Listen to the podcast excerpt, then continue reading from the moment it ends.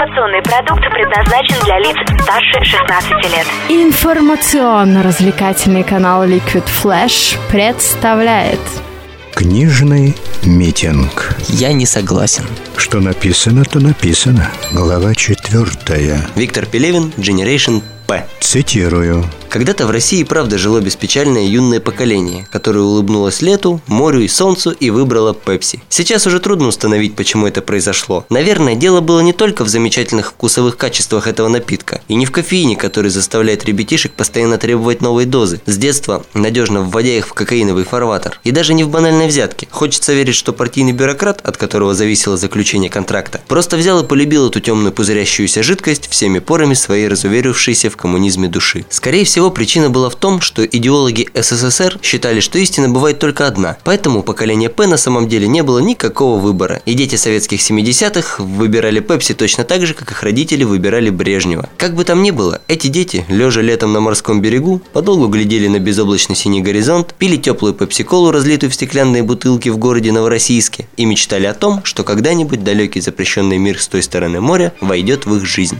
Прошло 10 лет, и этот мир стал входить. Сначала осторожный, с вежливой улыбкой, а потом все увереннее и смелее. Одной из его визитных карточек оказался клип, рекламирующий Pepsi Колу. Клип, который, как отмечали многие исследователи, стал поворотной точкой в развитии всей мировой культуры. В нем сравнивались две обезьяны. Одна из них пила обычную колу и в результате оказалась способна выполнять некоторые простейшие логические действия с кубиками и палочками. Другая пила Pepsi Колу. Весело ухая, она отъезжала в направлении моря на джипе в обнимку с девицами, которым явно чихать на женское равноправие. Когда приходится тесно общаться с обезьянами, лучше просто не думать о подобных вещах, потому что равноправие и неравноправие будут одинаково тяжелы для души. Ты читал эту книгу? Об авторе. Виктор Пелевин родился в 1962 году в Москве в семье Олега Анатольевича Пелевина, преподавателя военной кафедры МГТУ имени Баумана, и Зинаиды Семеновны Ефремовой, которая работала директором гастронома. В 1979 году окончил престижную среднюю английскую спецшколу номер 31. Сейчас это гимназия имени Копцовых, номер 1520. Честно говоря, не хотел бы учиться в школе имени Копцовых. После школы поступил в Московский энергетический институт МИИ на факультет электрификации и автоматизации промышленности и транспорта, который окончил в 1985 году. В апреле этого же года Пелевин был принят на должность инженера кафедры электрического транспорта МИИ. В 1989 году поступил в литературный институт имени Горького на заочное отделение, семинар прозы Михаила Лобанова, где и числился до тех пор, пока в 91-м его не отчислили с формулировкой за отрыв от института. Сам Пелевин говорил, что его отчислили с формулировкой как утратившего связь с вузом. По его мнению, учеба в литературном институте ничего ему не дала. Во время учебы в институте пробовал себя как редактор, подготовив в маленьком издательстве своих друзей к выпуску в тираж трехтомник Карлса Кастанеды. Работал в журналах Face to Face, Наука и религия. В последнем был опубликован рассказ «Колдун Игнат и люди». Это 1989 год. В 92-м Пелевин выпустил первый сборник рассказов «Синий фонарь». Сначала книга не была замечена критиками, однако спустя год Пелевин получил за нее малую букеровскую премию, а в 94-м премии Интерпресскон и Золотая улитка. В марте 92-го в журнале «Знамя» был опубликован роман Пелевина «Амон Ра». Омон Ра. Не путать с Амон. Не знаю почему, честно говоря, не читал. Но вот так вот. Омон Ра. Который привлек внимание литературных критиков и номинировался на Букеровскую премию. В апреле 93-го в том же журнале был опубликован следующий роман Пелевина «Жизнь насекомых». И понеслось чередой романов. 93 год «Жизнь насекомых», 96-й Чапаев и пустота, 99 Generation P, 2003 числа в составе сборника ДППНН, 2004 священная книга оборотня,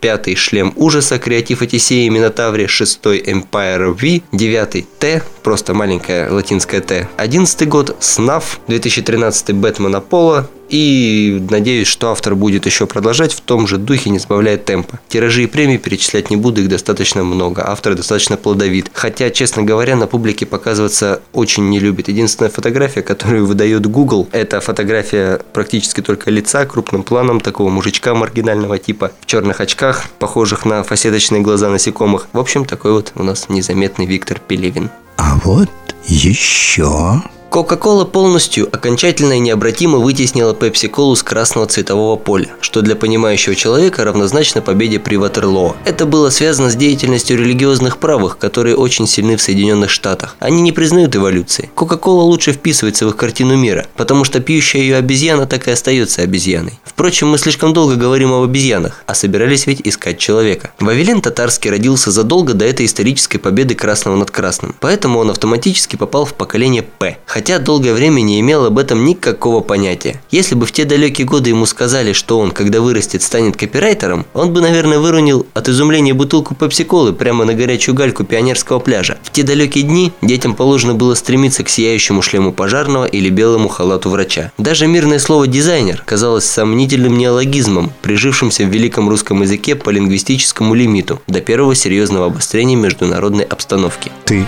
читал эту книгу? Generation P. Даже не знаю, как и сказать, о чем этот роман. На поверхности лежит история человека, который на своем третьем десятке жизни выпал из совкового омута литературного института и подстрочных переводов поэзий узбекских или киргизских братьев. Причем выпал в рекламную индустрию. То есть, пелевинским же штилем говоря, был такой не человек даже, а мохнатая гусеница своих ориентиров на Пастернака со взглядами в вечность. Грянул постперестроечный период, вечность произвела переоценку ценностей и выкинула гусеницу Вавилена за борт, прочь с парохода современности. Так бы этот пароход и уплыл, украшенный транспарантами западных брендов, оставляя за собой дымок свободы, парламента и импортной парфюмерии. Но Вавилен, на тот момент бывший по паспорту Владимиром, закуклился продавцом в комке, киоске, который мое поколение 88 еще неплохо помнит. Неважно, что на улице слякоть ли осень, мороз, жара, но незыблемо стояли эти бастионы коммерции, и из их окошек таких маленьких, что даже подросток голову не просунет, всегда несло запахом импорта, тепла и популярной музыкой. Но что-то мы отвлеклись. Однажды в прицеле маленького кошка нарисовалась голова вавиленного одногруппника Сергея Марковина, который ввел его в таинственный мир рекламы на этапе первичного накопления капитала. Большинство из вас, пожалуй, смотрели фильм «Жмурки». Так вот, изначально реклама главным действующим лицом писалась для лиц, сходных с персонажем Никиты Михалкова. Цитирую. Так Татарский стал копирайтером. Ни с кем из своего прежнего начальства он объясняться не стал, а просто положил ключи от ларька на крыльцо вагончика, где сидел Гусейн. Ходили слухи, что за выход из бизнеса чечены требуют больших отступных. Довольно быстро он наброс новыми знакомствами и стал работать сразу несколько студий. А когда заказы пошли один за другим, он понял, что в бизнесе никогда не следует проявлять поспешности, иначе сильно сбавляешь цену, а это глупо продавать самое святое и высокое надо как можно дороже, потому что потом торговать будет уже нечем. Впрочем, Татарский знал, что это правило распространяется не на всех. По-настоящему виртуозные мастера жанра, которых он видел иногда по телевизору, ухитрялись продавать самое высокое ежедневно, но таким образом, что не было никаких формальных поводов сказать, будто они что-то продали, и на следующий день они могли смело начинать все заново. Как это достигалось, Татарский не мог даже представить. Далее события заплетаются в восходящую спираль, подобно легендарной Вавилонской башне, обрастая галлюциногенно-мистическими эпизодами на пути восхождения господина Татарского к высотам масс-медиа. Своего рода уникальная трактовка изнанки той реальности, которую рекомендует нам телевидение. Телевидение – видение тел насквозь, со всеми запросами и потребностями так называемой целевой аудитории. Как было модно раньше и как наверняка говорят сейчас хипстерствующие персонажи, таргет групп. И, конечно же, мир пиара всех цветов. А вот еще... Public Relations – это отношения людей друг с другом, сумбурно писал он в своей книжечке. Люди хотят заработать, чтобы получить свободу или хотя бы передышку в своем непрерывном страдании. А мы, копирайтеры, так поворачиваем реальность перед глазами target people, что свободу начинают символизировать то утюг, то прокладка с крылышками, то лимонад. За это нам и платят. Мы впариваем им это с экрана, а они потом впаривают это друг другу и нам, авторам. Это как радиоактивное заражение, когда уже не важно, кто именно взорвал бомбу. Все пытаются показать друг другу, что уже достигли свободы. И в результате мы только и делаем, что под видом общения и дружбы впариваем друг другу всякие черные пальто, сотовые телефоны и кабриолеты с кожаными креслами. Замкнутый круг. Этот замкнутый круг и называется черный пиар. Стоп. Снято. 14 апреля 2011 года в российский прокат вышел фильм Generation P, снятый Виктором Гинзбургом по одноименному роману Пелевина. Картина снималась с октября 6 по январь 2011 года. Ее бюджет составил 7,5 миллионов долларов. Как человек, воспринимающий кино интуитивно, с позиции «зацепило, не зацепило», могу сказать, на книгу фильм ложится изумительно. Особенно приятно сперва прочитать, а потом посмотреть, уложившись в сравнительно небольшой период времени. Чтение, пару дней переварить и просмотр. Весьма своеобразное эстетическое удовольствие, учитывая, что половину прочитанного просмотренного воспринимаешь на первый раз как наркотический приход в алкогольном бреду. За это, собственно, я люблю это произведение. Цитирую. Как-то странно. Он умер, а мы живем. Только я подозреваю, что каждый раз, когда мы ложимся спать, мы точно так же умираем. И солнце уходит навсегда, и заканчивается вся история. А потом небытие надоедает само себе, и мы просыпаемся, и мир возникает снова. Как это небытие может надоесть само себе? Когда ты просыпаешься, ты каждый раз заново появляешься из ниоткуда, и все остальное точно так же. А смерть – это замена знакомого утреннего пробуждения чем-то другим, о чем совершенно невозможно думать. У нас нет для этого инструмента, потому что наш ум и мир одно и то же. Ну, как говорится, Реакция критиков на Generation P была неоднозначной, но автор однажды сказал, что не заинтересован в отзывах и призах, что его книги продаются большими тиражами. На своих конференциях и в интервью Пелевин э, не раз говорил, что его не интересует критика. В романе Generation P он пишет руками главного героя. Пора завязывать с литературоведением и думать о реальном клиенте. Между строк легко читается идея, что в литературе важны только читатель и автор. То есть критик в данной ситуации позиционируется как гражданин со свечкой в одной популярной ситуации. Но не будем углубляться в дебри отношений писателя и, так сказать, профессиональных читателей, и прислушаемся к нашим согражданам, не наделенным высокими полномочиями, но располагающим свободным временем, собственным мнением и доступом в сеть интернет. Red Red на аватарке милый белый котенок. Почему белый, не знаю. Даже если вам Пелевин сначала не понравился, показался непонятным, заумным, чужим, не отказывайтесь от него навсегда. Пелевин это не только литературное явление, это явление нашего времени. Джеральда. Замечательная книга, символизирующая эпоху перестройки. Необычная манера, мистика, манера написания просто незабываема. Одно удовольствие – анализировать такие вещи. Кстати, честно говоря, книга «Перестройку» практически не затрагивает. Она затрагивает уже 90-е годы, когда перестройка завершилась. Ну ладно, это не точность простительно для Джеральда. Ночка. Это надо читать, но только для того, чтобы, возможно, найти для себя что-то новое. Или подтвердить то, что уже знаешь. Эта книга насквозь пропитана тоскливым предчувствием прихода поколения П. Поколение П пришло, но даже не осознало этого, потому что, как выразились на одном из форумов, поколение это казалось полным П. Но судя по тому, что многие люди еще не разучились читать, это еще не конец цивилизации. На самом деле поразительная такая формулировка. Поколение П пришло, но даже не осознало это. Я пришел домой, но не понял, что пришел домой. Потому что, как выразились на одном форуме, это оказался полный приход домой. Dark Sound – а мне понравился сей виртуозный мозговына с тремя вау-плоскостями. Также местами есть много ржачных мест. Но хоть и роман написан на сленговом понятном молодежи языку, увы, на книжку с легкостью можно пометить. Не для всех. Вообще, я люблю такое философское грузилово. А также на свете есть очень мало романов, которые можно разбить на запоминающиеся цитаты. Например, «Не ищи во всем символическое значение, а то ведь найдешь» на свою голову. На нашу голову я привожу этот отзыв целиком. Честно говоря, с первого раза мне не получилось его прочитать просто потому, что я падал клавиатурой и ударялся. Точнее, падал даже головой о клавиатуру и потом о микрофон. И вообще это было очень весело. Надеюсь, в дальнейшем тоже подыскивать подобные вещи, которые годны скорее для развлекательной передачи вроде «Горячий кофе» на Liquid Flash, чем для книжного митинга. Хотя книжный митинг не претендует на серьезность.